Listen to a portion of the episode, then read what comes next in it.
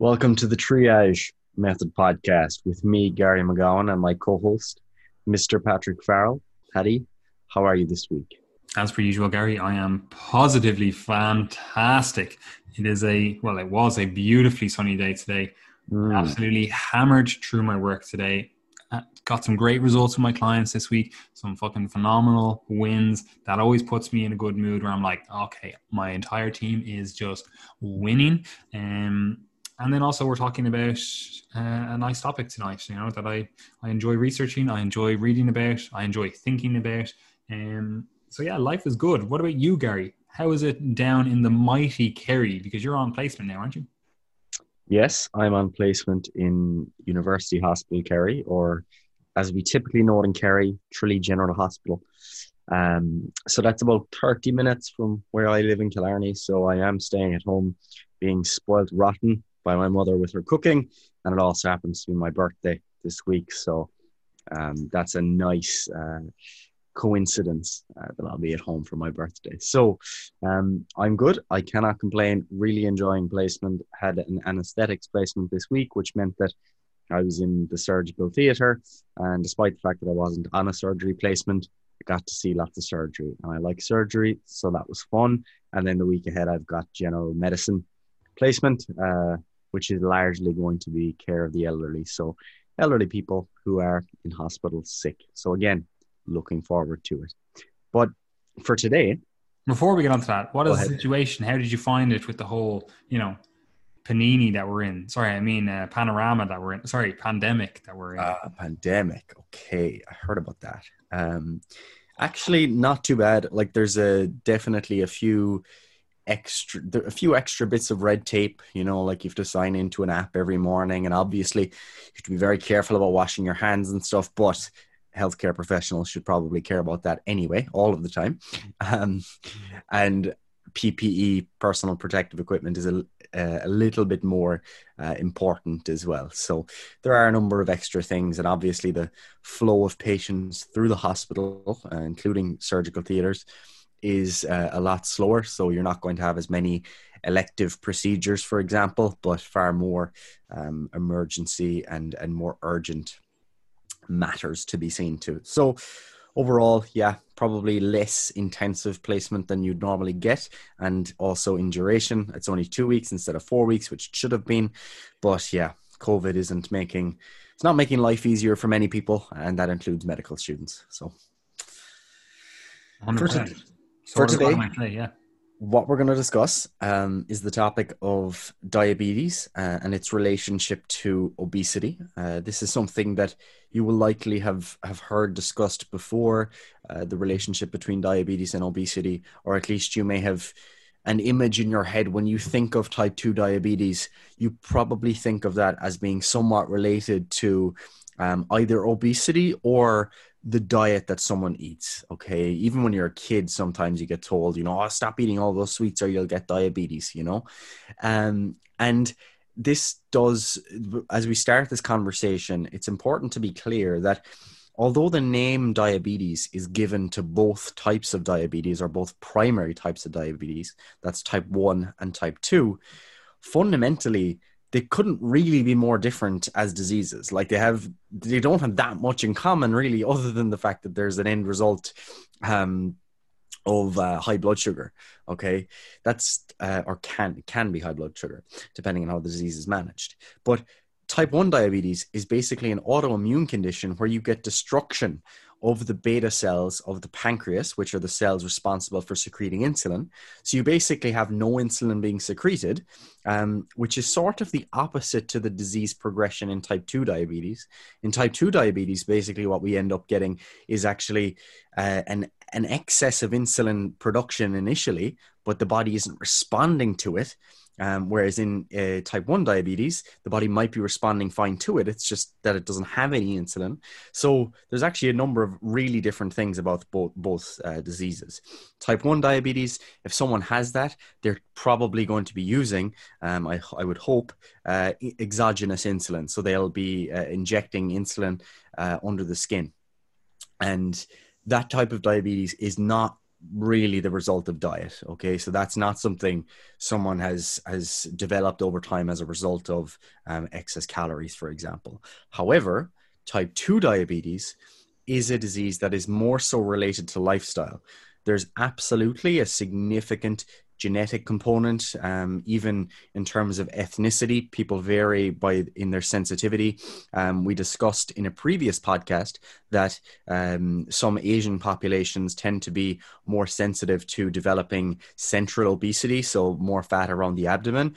And as a result, even at lower B M Is, uh, they might be at higher risk of developing things like type two diabetes. And hopefully the, that, the reason for that should become clear um, as we as we move through this conversation.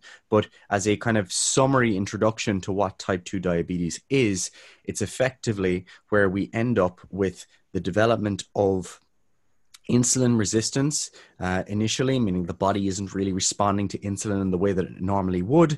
We've got an increase in the amount of insulin that's secreted initially, but as you move towards the type two diabetic stage, effectively what ends up happening is the pancreas uh, stops to stop secreting as much insulin. It's not able to do that as much anymore. It's not able to compensate. And as a result, we see this increase in glucose or sugar within the blood, because effectively we're not getting the response we need. And now we're no longer getting the same secretion of insulin. So that tends to result then in that increase in, in blood glucose. So that's a, a very simple summary of what two di- type two diabetes is. Yeah. And this, this is something that actually, like, so many people just say, like, oh yeah, diabetes and obesity, like, they go hand in hand. And you never actually really understand why that is the case. Like you say right there, like, you, now we understand what type two diabetes is, and you can kind of go, okay, so how is that really related to obesity? Like, how does obesity, like, quote unquote, cause diabetes? Like, how, what's that connection? So I'm just going to run through some, like, quick quasi mechanism stuff here, because, like, well, the actual biochemistry is really interesting, and that's the kind of stuff that, like, I really like. Like, it, first of all, it doesn't really translate well across, like, just speaking on a podcast. But second of all, I don't actually think you need to dig overly deep into it to realize the connection and to actually understand what is going on, so that you can actually impact change in other people's lives or your own life, you know, because I'm presuming most people are listening to this, not so they can get, like, a university level education on diabetes or obesity. Like, there's people far smarter than both of us that talk about this, and it's, like, their actual field of research, and would be able to dive into the intricacies far better than us. However, what we're dealing with prim- primarily is, you know, the kind of end point in terms of, not necessarily, we're not treating people with type two diabetes, so not that end point, but generally, if you're a personal trainer, like, you're going to come across people that are overweight or obese and are potentially on their way to developing type two diabetes. So you have to know what's going on, so you can make better choices in terms of how you can actually intervene, right? And again, this should be ideally medically supervised, like, you're actually consulting with a doctor. It's not just like, oh yeah, I think you have type two diabetes because you're a little bit overweight, like, your B M I was twenty-six. So, you know, like, that's, that's not what we're talking about. And we'll come back to that kind of stuff in a second. But also, a lot of our listeners are listening to this from a perspective of, like, oh, I personally have dealt with something like this, like, I'm overweight or obese, or a family member or a friend or whatever, you know, is in a similar position. So they just want to know what's going on a little bit more, right? So to understand this, like, it actually all comes back, and this is very, very simplified, it all comes back to insulin resistance, right? And I'm going to put that as, like, a placeholder, right? Because we've discussed this kind of before, and we've discussed what insulin resistance is, especially in that body fat episode, like, what body fat is, and, like, a few other episodes as well. Um, but let's just put that there for a second in terms of a placeholder, right? Because that actually doesn't adequately explain what's going on. Because I can say insulin resistance, but why is obesity associated with insulin resistance? You know, like, that's that's not really an explanation. You know, it's like when you're, you, you're defining a word, and then you use the word to define the definition. It's like, that, like, this doesn't make sense, you know? So there's a few things, and I'm going to break this down into four relatively broad categories. And again, like, if you're listening to this and you're a diabetes researcher, like, I'm sorry for making it so simplified. However, again, this is how I kind of conceptualize it. And I think this makes it easier to understand overall, right? So the first thing is like pro-inflammatory cytokines, and these are stuff like tumor necrosis factor A, alpha, uh, interleukin six, resistance, retinol binding protein four, like different things like that. Again, you don't need to know them, but if you are researching them, you'd be like, yeah, I understand that. And we did cover a few of them in a previous episode in terms of, I think it was the body fat one, like because some of these are secreted by the actual body fat itself, like the, the adipose, you know, tissue itself, right? Um, and they cause insulin resistance and a reduction in adiponectin. And then the reduction in adiponectin, let's forget about that for a second because it's not as relevant.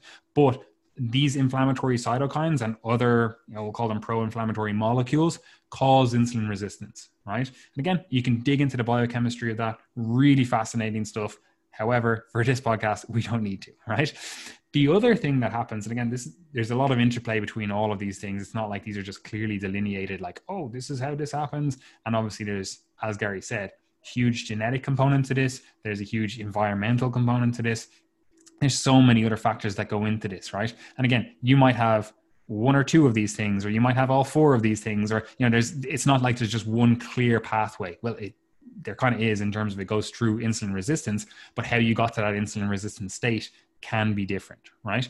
But the second point is then, deranged, we'll call it deranged fatty acid uh, metabolism, right? And what I mean by this is like the places you store those fatty acids, it changes. It's not like, like someone who is, we'll say, lean and, uh, you know, a, a normal or a quote unquote healthy B M I, the way they store the fatty acids or the way they metabolize the fatty acids is potentially different than the way someone who is overweight or obese stores and metabolizes these fatty acids. And again, we've used different analogies for this um, in the past. And it, it makes sense if you kind of think of it as like, you only have a certain amount of storage space. And at, cer- at a certain stage, once you're, you've stocked up on these storage sites in other areas, so you're overweight or obese, like you've got fatty acid stores in, in your body, right? Um, fatty acid stores is not correct, but you've got fat stored in, in the rest of your body in other places. And you know, th- these storage sites are full. So we have to kind of look for other areas to store fat, right? Again, very simplified way of thinking of it, but it helps the, the analogy, right? But what happens in this, and um, when you are overweight or obese, and again, this is going to be at a different time point, potentially for everyone along that spectrum. And this is why you have stuff like metabolically healthy obesity and, you know, like it, it, it's it's a spectrum, um, and one of these one of these sites that it gets stored in, or these fatty acids or this fat gets stored in, is we'll call it ectopic fat deposition, and this is the fat in organs and muscles, and this is really relevant to this discussion of insulin resistance. And even though it is somewhat secondary to previous insulin resistance, because you know the fat cells are already full. However, this is a kind of like a a vicious circle you get into, or a vicious cycle where these other fat stores are full and they're they're full and they're insulin resistant already, but then you start storing it in areas that make it so that you're more insulin resistant. And this ect- ectopic fat storage is probably the most insulin resistance insulin resistant causing fat tissue, right? Um, and then secondary to that as well, you get visceral fat deposition. So you get, you know, inside and around your organs. So it's not just like in your organs, like the actual organs themselves, like the cells of your, like your, we'll say your liver cell, for example, like you get fat stored in that, or, you know, in between the spaces of those cells, let's just say that.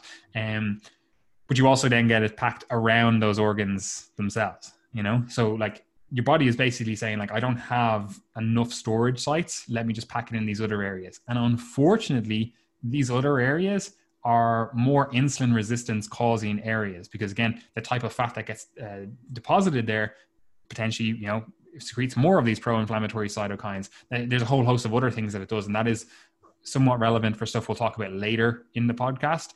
Um, but just know that like you're getting fatty acid, or you're getting fat stored in different organs, muscles, you know, around your organs. It's not beneficial from a, an insulin resistance standpoint, right?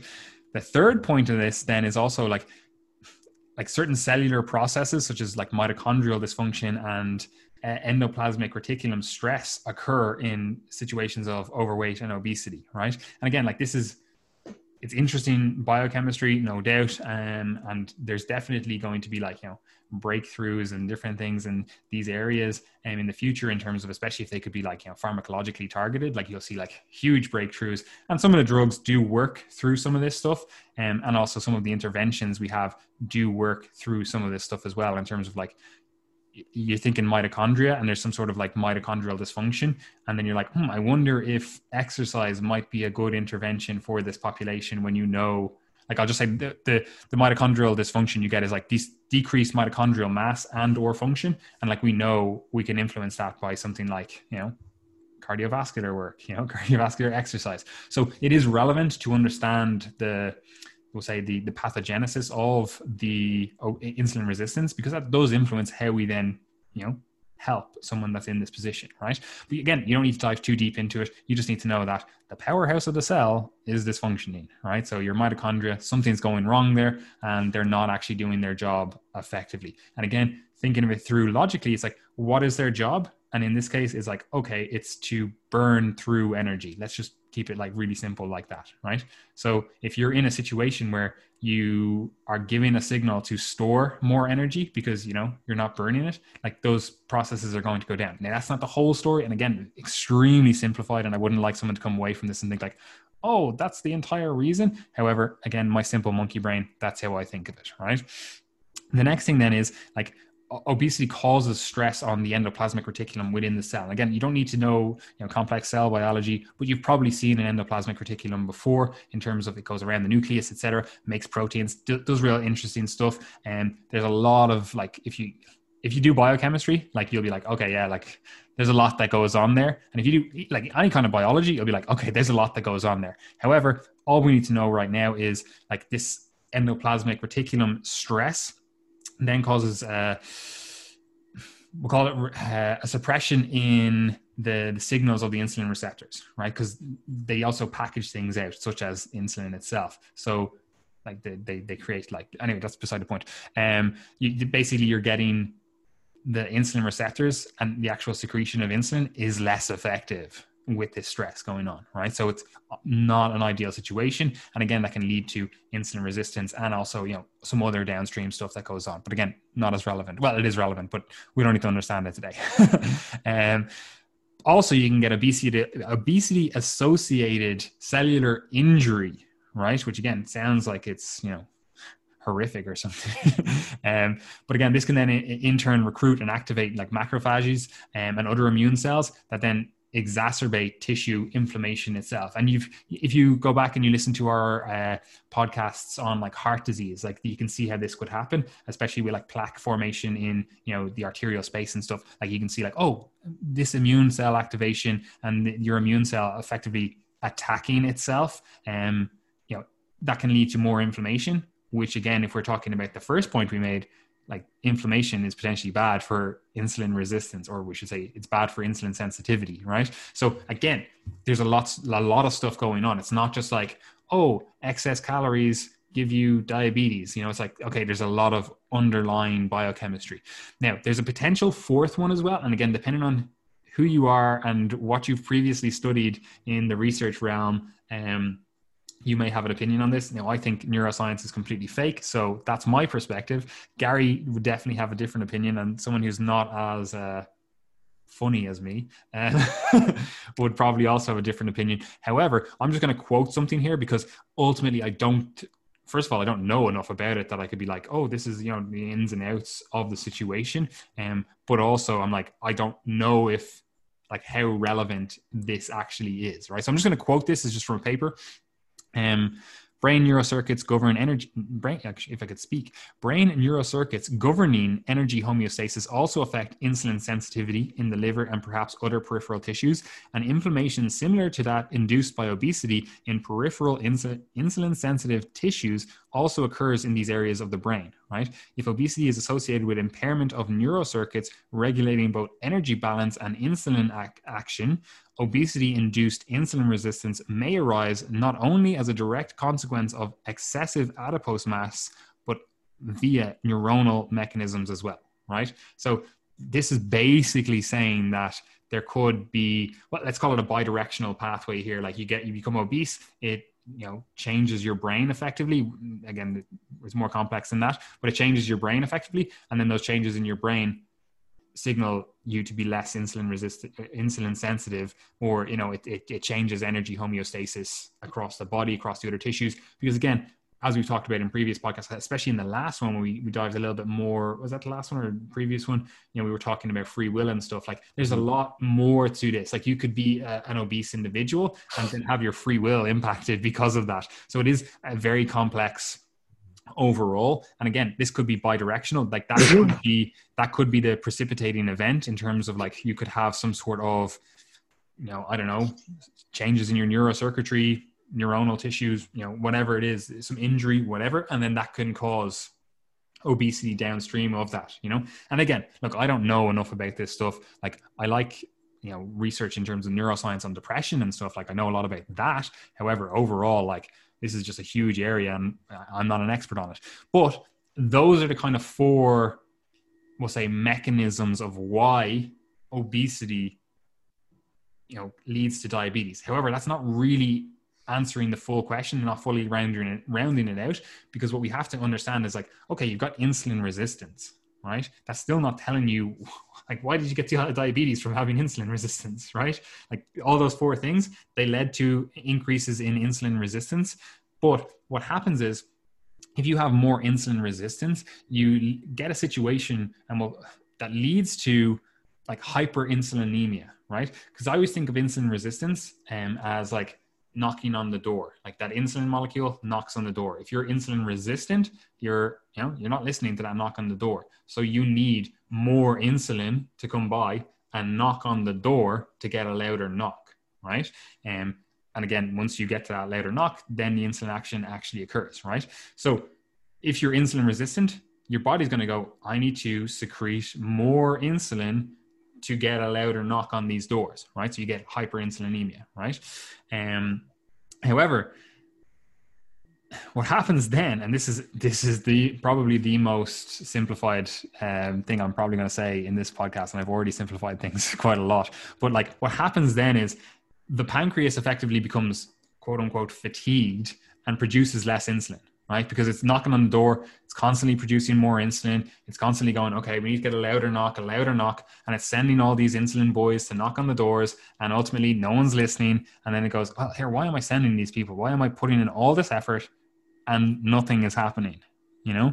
Um, so this is a really bad situation to be in, and we'll call this kind of, like, in that range of, like, pre-diabetes to diabetes, where, like, your body's like, okay, well, I'm just going to stop producing as much insulin because what's the fucking point? Um, I'm knocking on the door. It's not getting into the cell because it's insulin resistant. Um, and this can effectively lead to a worsening of the situation of, like, nutrient excess in the bloodstream, which, again, you might see this in, like, a blood glucose reading. You might be like, oh, my blood glucose is always high, you know? Um, but also if you were to measure other things as well, like uh, glucose, free fatty acids, like nutrients in general, like, you would probably notice that they're all high across the board because your cells are just insulin resistant overall. Does that make sense, Gary? Yes. And overall, there's kind of, you could summarize the the mechanisms, or not you could, I mean, it has been summarized in, in the form of the twin cycle hypothesis, which is um, basically a model, you could say, uh, of type two diabetes development that was put for, forth by Roy Taylor and has since gone through various stages um, of of evidence in terms of, does this hypothesis hold up? And it seems to. And also, in terms of then influencing interventions, which we'll discuss afterward. But overall, you can kind of think of there being two cycles, a liver cycle and a pancreas cycle. And there's this relationship between the two. So in obesity, um, or even just in the process of gaining fat, what's going to happen is you'll eventually start to accumulate fat in your liver, okay? And as this happens, as you get this increase in flux of fat through the liver, the fat is ex- effectively exported into the blood in V L D L uh, particles. And these are very low density lipoproteins. And the density of a lipoprotein is basically governed by the amount of protein versus the amount of lipid that's in the molecule. So if you have high density lipoproteins, H D L, that's going to have um, more protein in it. Whereas with V L D L, it's packed full of triglycerides. And as these are, are exported out and exported out and exported out, what can happen is this can enter the liver and increase the amount of triglyceride that's actually stored within the islets um, of Langerhans, which are effectively the, the areas of importance when it comes to insulin secretion. You, you uh, said the liver there, you meant the pancreas. Yeah, sorry, the pancreas, excuse me. Um, the islets of Langerhans within the pancreas that are the important areas uh, for insulin secretion. And as this begins to, to accumulate, we get a decrease then in the insulin response to ingested glucose. So as you take in carbohydrates in the diet, you're now not getting the same insulin response that you desire. And this is where the cycle starts to come into things, because then you end up with... Before we go on to that, just yeah. also be thinking, especially if you've listened to our previous podcasts on, like, you know, cardiovascular disease and, and like even stuff like you can just start making connections, like, you know, alcohol, alcoholic fatty liver. That's what it's called, isn't it? Yeah. Alcoholic or non-alcoholic. Non-alcoholic. Like, you know, like if you're getting these, like, we'll call them fatty streaks through your liver. And um, that's why you start seeing, you know, changes in your, again, what we classify as cholesterol, even though, like yeah. we were saying there, it's like your actual lipoproteins. Like, this is why all of this stuff is connected. And well, it's not why it's all connected. It's connected because you're a singular entity. But um, like once you start understanding this stuff, you can start seeing how this stuff is actually connected to other areas. And then you can also start looking at, okay, why are these, you know, seemingly like various different um, pathologies associated with obesity? Like, you might be in a situation where, like, your pancreas doesn't get these, you know, we'll call them fatty tissue deposits, but you actually get heart disease because you've got this increase in V L D L, L D L as a result of having like fatty acid or fatty accumulation in your liver. And again, maybe you're more predisposed to heart disease, you know? So once you start putting these things together, like, even though, like, we're putting this as a, a twin cycle hypothesis, like, ultimately everything in your body is connected, you know, even though we're focusing on these two things because we're, we're talking about diabetes, you could also talk about heart disease peripheral to that, you know? So, like, I, I know, and I've, I previously have done it in terms of I've not connected the dots. I'll read about this and go, oh, that makes sense.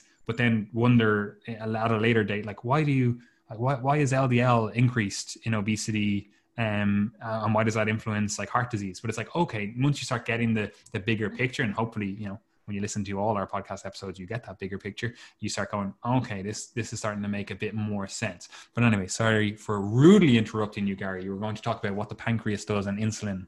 Yeah, but it was an appropriate interruption because, like, fundamentally, that's why we always use that phrase cardiometabolic disease, because it's just a better way of viewing things. Because fundamentally, non-alcoholic fatty liver disease, cardiovascular disease, even like risk of stroke, type two diabetes, hypertension, all of these things are linked together kind of under that bracket of cardiometabolic disease. Um, and, and then obviously that then can feed into to cancer as well, neoplastic disease. If you think about, um, for example, that development of non-alcoholic fatty liver disease, as that progresses and progresses, you put yourself then at, at risk of hepatocellular carcinoma, which is basically the end stage um, of that uh, that that process of, of fatty liver disease. So yeah, overall, just remember it's all connected. And the reason we care about type two diabetes is because it it puts you at risk of, of other diseases, for example, uh, like long-term, huge risk of cardiovascular disease from type two diabetes. So um, it is all connected for sure. And as we said, um, as we get that decrease in insulin response to ingested glucose, so I now have a, a glucose load, let's say I have a leukocyte sport, I'm not getting the same insulin response because my pancreas effectively isn't working as well. Those beta cells aren't functioning as well. Then we end up with this situation where we now have a further increase in plasma glucose at baseline. So you've got this higher level of sugar in the blood. And then you've also got uh, the result from that is an increase in basal insulin secretion, or the amount of secretion that's just happening all the time. So you've got this constant demand then for insulin to be released. You've got reduced response to that insulin. And then you've got, as a result, an increase in plasma glucose, which acts in this sort of cycle. And as that happens, you get further increases in liver fat, further increases in insulin resistance. And it basically continues in that sort of cycle. Again, there's further uh, factors that are important here, like uh, where your body fat is stored. For example, we mentioned in one podcast that uh, females tend to store more body fat in their lower body, and that tends to uh, secrete more adiponectin, which is insulin sensitizing. Um, there's, of course, new neurobiological factors. Uh, there's factors related to pre-existing muscle insulin resistance, for example, how much one exercises, how much muscle one has, et cetera. All of these things are intrinsically linked, but fundamentally, as you progress on this spectrum of overweight to obesity, to class one, to class two, to class three obesity, there is that increase in risk that you do push yourself beyond that threshold for you. And this has been labeled as the personal fat threshold at which one begins to uh, move along that spectrum towards type two diabetes. It's different for everyone. And this is why it's not necessarily appropriate to just assume that it's only a disease of obesity, because some people can develop type two diabetes at s- supposedly normal uh, body weights. And often this is associated with an increase in, in body fat that is actually distributed around the organs, in the liver, in the pancreas, et cetera. Um, so it's not, it's not a appropriate to assume that, uh, yeah, there's a one-to-one relationship there between obesity and diabetes, but a very large proportion of type two diabetes within the population is attributable to, um, if not obesity, um, just the general increase in body fatness. So on that spectrum of overweight to obesity. So it's not just, although we're talking about obesity, it's body fat gain in general, and as a result, positive calorie balance or excess calorie consumption consumption in the long term. So, and just on top of that as well, like obviously habits and, you know, the environment overall plays into this. Um, even though, like, again, like this, this is why it's so complex, and this is why you see things like people talk about, like, metabolically healthy obesity. It's like, yeah, like you could literally have, uh, I don't know, we'll call it a fat threshold of twenty-two percent body fat, and after that, you you really start to see, you know, things fall off, or the wheels fall off the wagon. However, because you also engage in, you know, exercise, and you also eat a relatively well-balanced diet in terms of, like, you know, enough fiber, enough protein, et cetera. Like, you've all good habits, you sleep enough, et cetera. Like, you can effectively allow yourself to have more body fat without seeing the deleterious effects. And this is why it's so hard, because it's not like I can just give you a recommendation. It's not like me or Gary or anyone can give you a recommendation and say, like, yeah, don't go over twenty-five percent body fat, because for every percentage increase after that, you're going to see a twenty percent increase or whatever uh, of diabetes risk. Like, there's no hard and fast number. And some people, their genetics might, you know, save them. They might be like, okay, you're genetically not predisposed. Like, you've all the favorable genetics for not getting diabetes. And so you can kind of get much higher body fat levels and have no issues. But then also, it could be your general habits. It could be your sleep. It could be, you know, whatever. It could be that you're in a, a nice social setting and, like, you know, you're just, I don't know, some neurochemistry is going on that it's, you know, benefiting you in some random way that we haven't even explored. Like, there's so much that goes into this. However, the overall concept is still holds true in terms of what Gary's saying there. It's like, this is basically just a disease of, well, in this context anyway, is just a disease of excess energy consumption. And that can happen to anyone, you know, like that could literally, you could be twelve percent body fat and your fat threshold based on your genetics, based on whatever, could be thirteen percent. I don't know, you know, like there's no way for me to say exactly. Now, do I think that is likely? No, it's more likely to be the case when you start getting into those, uh, we'll say the B M I ranges that are typically associated with, you know, negative uh, effects. And again, there's a, a race, a race component to that, even though like that's, race like like there's, that's not a great categorization, um however like that still does play in, or ethnicity if you want to use that slightly better categorization, but like it you still have to factor all of these things in, um, and obviously like sex as well, and again that's a somewhat of a proxy for like where you're storing this body fat. But again, like you could be a female who stores all your body fat around your stomach, and you know you're not getting these benefits of being a female per se in terms of like the fatty acid or the fatty storage around your glutes, your hamstrings, your your thighs, et cetera. So like it's still very individualized, and you have to take that into account.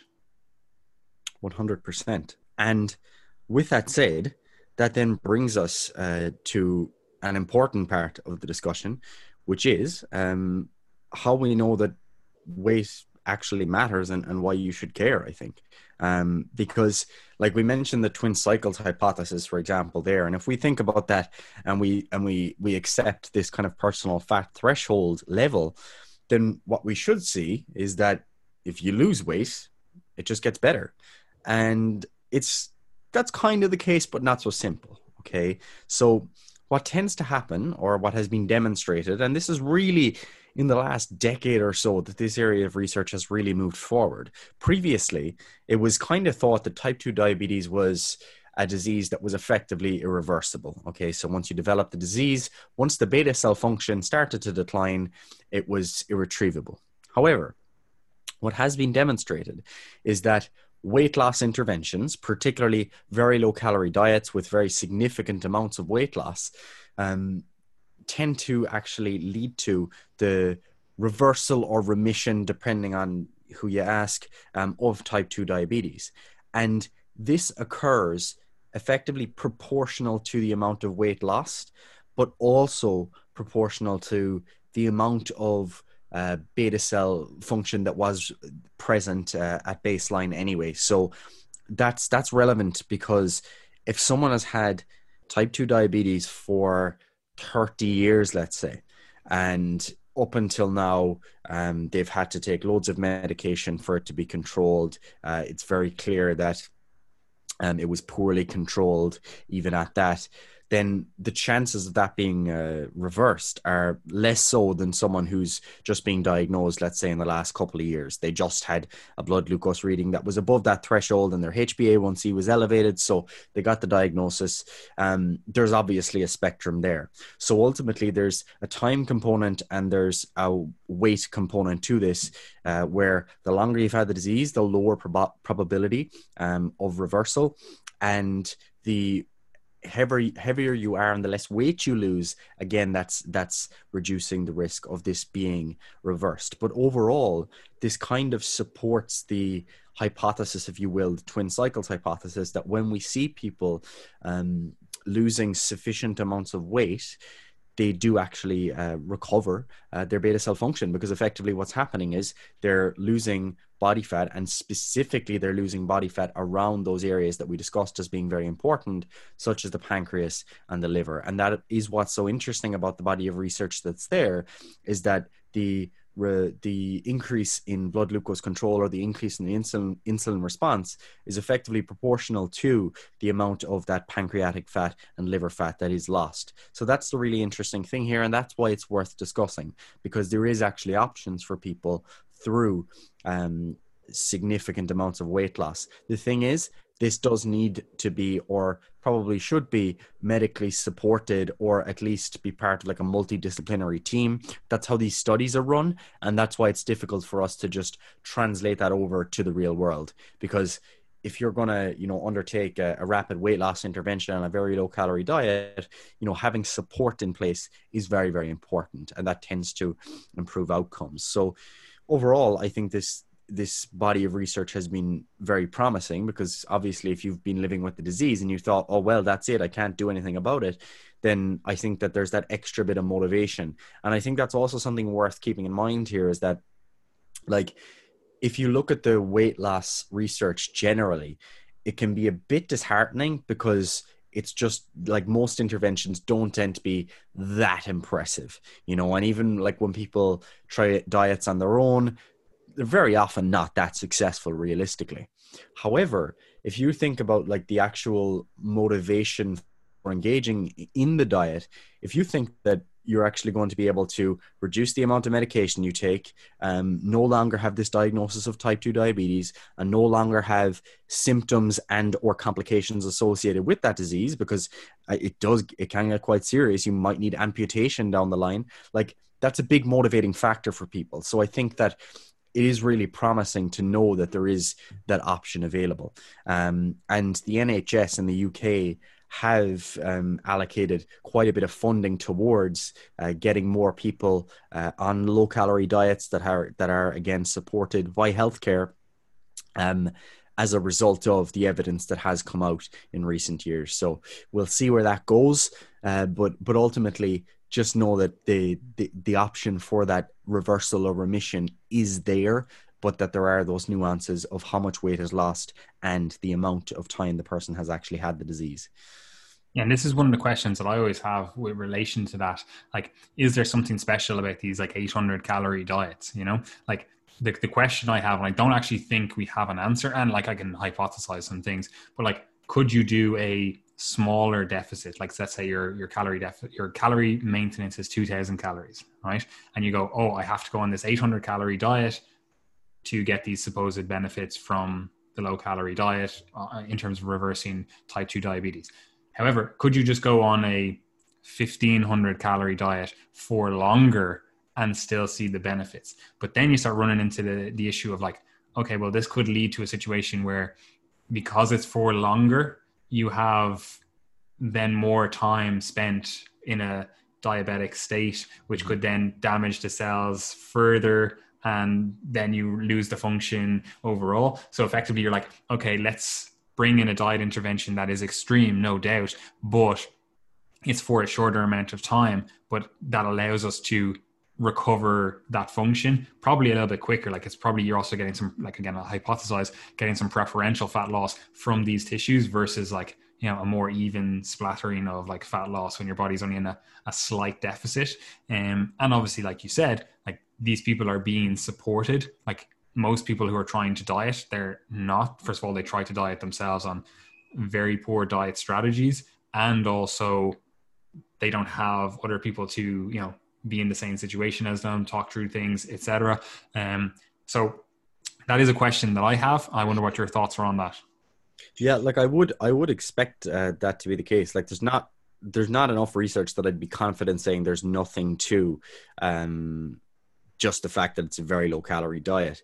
Uh, but but I do, do think from the evidence that's there, it seems like the primary determinant is actually the weight loss itself, um, because of that relationship between weight loss and specifically uh, weight loss in the liver and pancreas and the recovery of the insulin response from beta cells. So I would still expect that with less aggressive deficits, that it would be it would be possible for, for people to achieve that. But um, it will be interesting to see how that unfolds, because there are other nuances as well. Like we talk about type two diabetes, like the the only goal isn't reversal. Like that's not the only goal, because you can also control your blood glucose better through dietary change otherwise. So that's an important thing, I think, is that even if you're not at the point where you feel prepared to really, you know, take the plunge and lose loads of weight, you can still improve your overall diet. And while while we sometimes uh, will criticize people for being dogmatic about like low carb diets,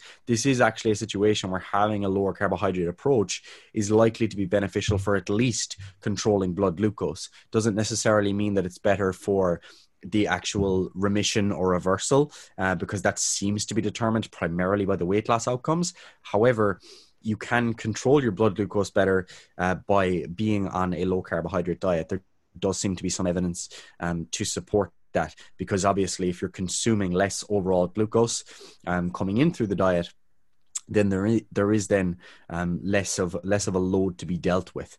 And and while it's not as simple as glucose in, glucose out, uh, it can at least help uh, with symptoms, and symptoms in the sense of the blood glucose response. But what we should also say there is that like some people do have an oversimplified understanding of diabetes and think that it is just like glucose in, glucose out, and therefore don't eat carbs and you'll never get diabetes. You can absolutely develop uh, type two diabetes as a result of just overfeeding, even if it was on a lower carbohydrate diet. So it's not it's not as simple as just carbs being the the problem. But I do think there's there's a something to be said there for people who are struggling to control their blood glucose, that being on a low, lower carbohydrate approach, and especially a higher protein approach and a higher fiber approach and an overall healthful diet, and that it can be helpful. That doesn't mean you need to do that, because other things can be helpful too. For example, just improving your overall carbohydrate quality, uh, such as having more whole grains, for example. There's evidence to show that um, independent of the fact that they're slower digesting, so to speak, there's actually um, components within the food matrix that can improve the insulin response, um, which is something that, that can be helpful too. So overall, the, the, the amount of fiber in your diet is important. Fruits and vegetables, obviously, in nutrient density is important. Higher protein is useful. Um, and yeah, overall. We'll go, we'll, go through, we'll go through a few insulin resistance yeah. enhancing or insulin sensitivity enhancing things here now. But before we do that, one of those things that you just touched on there in terms of like people do have this very simplified view of diabetes in terms of it's like carbs in, carbs out. Like this is, you know, this is this whole situation. Like ketogenic diets are insulin resistant promoting diets, you know? So like there's no carbs, no carbs in those diets, you know? And you can end up in a situation where you are more insulin resistant after the fact because of that, you know? Because again, like you're not using glucose, like it makes sense, right? But also like this is an issue where you get overly fixated on the measurement that you're taking without actually thinking of it in terms of context. Because just because you're measuring your blood glucose, and that's an easy thing for you to measure, well, relatively easy, you still have to prick your finger, et cetera. Like your fatty acids in your bloodstream are high in diabetes. You know, like there's nothing is getting into the cell. I'm saying nothing in inverted commas, you know, like everything is high. Nutrients are higher in your, your blood, you know? So just because you shifted things around and we're like, oh, I stopped eating carbohydrates, like your fatty acids are still high in your blood. Like they're not getting stored either, you know, um, or, you know, they are getting stored eventually. Um, But like everything is high. So just because you changed around everything, but didn't change around your energy intake, like that's not going to necessarily necessarily change the issue. It could actually make the issue worse. You know, like if you change from a relatively high carbohydrate diet to a low carb diet, but you also do stuff like, I don't know, bring in a load of saturated fat because you're like, oh, I'm going to go on a like a low carb diet approach and I'm going to have like a load of butter on my meals and, you know, whatever, like that could make things worse. It might not, you might not get diabetes now, but because you have, again, these fatty streaks in your liver, you're now going to predispose yourself for even an increased, again, risk of heart disease, you know? So it's not a very like, oh, I manage my blood uh, glucose and everything's okay, because now you've just dramatically increased your like blood cholesterol level, your, you know, fatty acids in the bloodstream, et cetera. Like, it's like, there's calories still matter, like energy intake still matters. And while yes, the composition of that diet definitely matters, and both of us would be big advocates of that, like you still have to think bigger picture, you know? But ultimately, like as Gary said earlier on, like there is a kind of spectrum with this stuff, and the, the time component does make a difference. Um, and I always ask myself the question, I say I always ask myself as if I ask myself every single day, but whenever I'm looking at this stuff, I ask the question of like, can you reverse type two diabetes? And it becomes an issue of like, okay, where are we actually in the the the pathogenesis of that disease in terms of, are we just in a, a situation where it's like, oh, you kind of have pre-diabetes, you know, it's not really diabetes just yet. Like you're not at the threshold, but you know, you, your blood glucose has, your fasting blood glucose in the morning has been trending upwards, you know, um, consistently. Or again, like random spot checks are like, they're always consistently higher than you would like them to be. Um, or are we in a situation where you have type two diabetes, but you're insulin dependent? Like you actually need to inject yourself with exogenous insulin. Like there's, there's a whole spectrum in between that, that situation. And obviously again, your ability to reverse this is going to depend, depend on where you are in that spectrum, right? But let's actually just take this, because the end side of that spectrum in terms of like, you need insulin, you'd actually need like exogenous insulin. Like that's not the population realistically that we're dealing with, because, you know, we're personal trainers. Like that's, that's who we are. We're not like, here's your insulin, you know, well, some people, personal trainers do do that. That's, that's not us. um, you know what I mean? Like we would be more dealing with people that are, you know, we'll say they're pre-diabetic or they've just got a new diagnosis of diabetes. They're kind of like in that kind of time frame where it's like, I'm overweight or obese, but I haven't had this disease for twenty years. You know, or it hasn't been extremely poorly managed for five years while I was ignoring my health or whatever, you know, like we're in a situation where we're earlier on. So in this case, and again, this is what I want you to take away from this. If you are like a personal trainer or someone that is, you know, just interested in your own health, keeping this, you know, in a good place. And, um, or again, maybe you have a friend, family member who just, you know, newly got a diagnosis of like, You're, you're overweight and obese and you're kind of trending towards diabetes. You're, they're just at the cutoff or just at the, the entry level cutoff for that, whatever, right? There is a lot of stuff that you can actually do for improving your insulin sensitivity. Um, and a lot of this, like we can t- talk about it what, from the perspective of like, what do overweight and obese people generally do? You know, and I say generally as if like there's one particular diet, but there kind of is. And that's the like, you know, SAD diet, the standard American diet, um, or standard Western diet, as it's often being called nowadays. Um, like oftentimes with that, it's a, it's a diet. And I say diet, like it includes lifestyle as well, but like it's, you know, low exercise and like non-exercise activity thermogenesis, like there's low steps per day. So that's something that you can do yourself. Like if you want to improve your insulin sensitivity, you can exercise, you can get some steps in per day. Like that's, that's going to dramatically in- increase your insulin sensitivity, because you're getting, you know, I, you actually don't need to go into the mechanisms, but you're getting more glucose into the cell as a result of that, right? But then also in this standard Western diet, you have like low fiber intake and high processed food intake, right? Um, and both of those things can be reversed, and then you can see benefits to your insulin secretion and insulin sensitivity overall, you know? So if you are in a position where you're like, okay, I need to make changes, one of the really easy changes you can make is just eat more fiber, right? And generally that's going to mean eat more fruit and veg, right? And that's going to come along with a lot of other beneficial things, which I'll come to in the next point. Um, but also on top of that, like you can eat less processed food, right? Like that's, that's a, going to be a benefit, because again, that's going to benefit your insulin secretion, or how much you secrete in a given like unit of time. Um, if you're eating less processed foods. And obviously again, like usually they come along with salt and whatever else, which again, potentially reduces your risk of high blood pressure if you cut them out, you know? Um, but also with that, you know, if you're eating more fruit and veg, you're usually getting the opposite of what happens on a standard Western diet, which is most people on a standard Western diet have low phytonutrient and polyphenol intake, right? Whereas if you eat more fruit and veg, all of a sudden you're getting a higher intake of those. And again, they have p- positive like blood glucose uh, modulating benefits, or insulin sensitivity modulating benefits, especially stuff like, you know, cinnamon and, you know, different things like that. They all have an effect, even though you didn't, like you could eat, eat some cinnamon, for example, and have a different um, insulin response or glycemic response to the food you eat, because again, it has different properties, you know. And again, there's other nutrients as well in this, and like we're not going to go into all the supplements and different nutrients that you could get into, because ultimately I think like if you just eat more fruit and veg, like you kind of cover yourself a, a lot, right? Um but then also in terms of like the standard Western diet, and this is a little bit changed nowadays, but like they used to be used to have like a higher intake of like trans fatty acids, right? Which, you know, they're not beneficial um overall, and again most of the times they've been cut out of the diet. So it's not a huge concern, but like if you are eating a lot of like, you know, highly processed like cookies and different things like that, like potentially still a concern for you, right?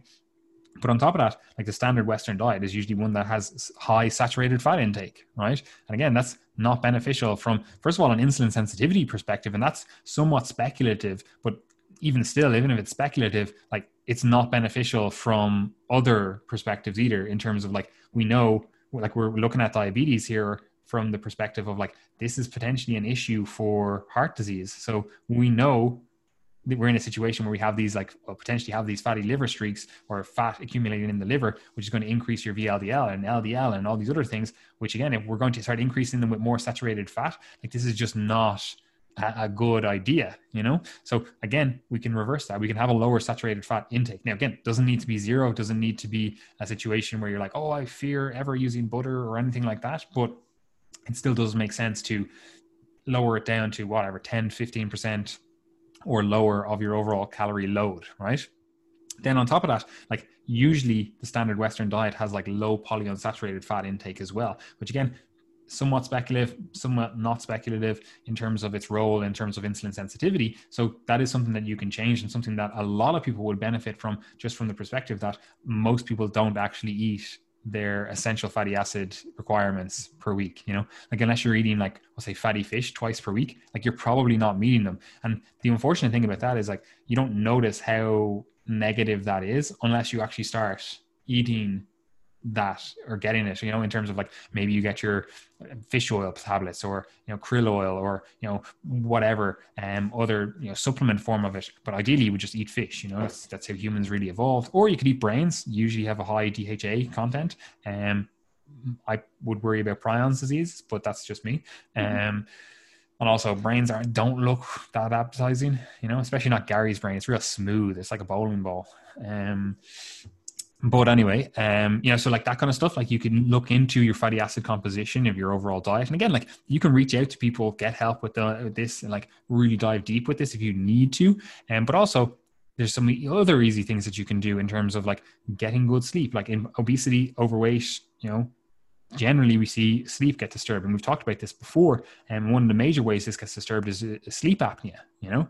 Um, so if you have sleep apnea, like if you are overweight or obese, like just get a C PAP machine, right? Or get help at least. Like I can't obviously prescribe you a C PAP machine, but go to a doctor, get help about this. Tell them that you're, you know, don't, don't leave the office with them saying like, oh, you need to lose weight uh, and this will solve your issue. Like, yeah, you know, that'll solve your issue potentially. I say, you know, that like, you know, that this is potentially an, a, a solution to your issue. However, you're struggling with your blood glucose regulation. You're struggling with your, you know, diet adherence. You're struggling with, you know, sex hormones. You're struggling with all this stuff because your sleep is so fucking shit because you have sleep apnea and you have like fucking fifty events a minute. You know, you can barely breathe while you're sleeping. Um, and all of a sudden, if you get your, you know, sleep on point, all these other things start falling in line a lot easier. And you're like, oh, I can actually stick to my diet. My adherence goes way up. Oh, I can actually, you know, I feel energetic because, you know, now I'm actually producing sex hormones rather than castrating myself every time I try to go to sleep, you know?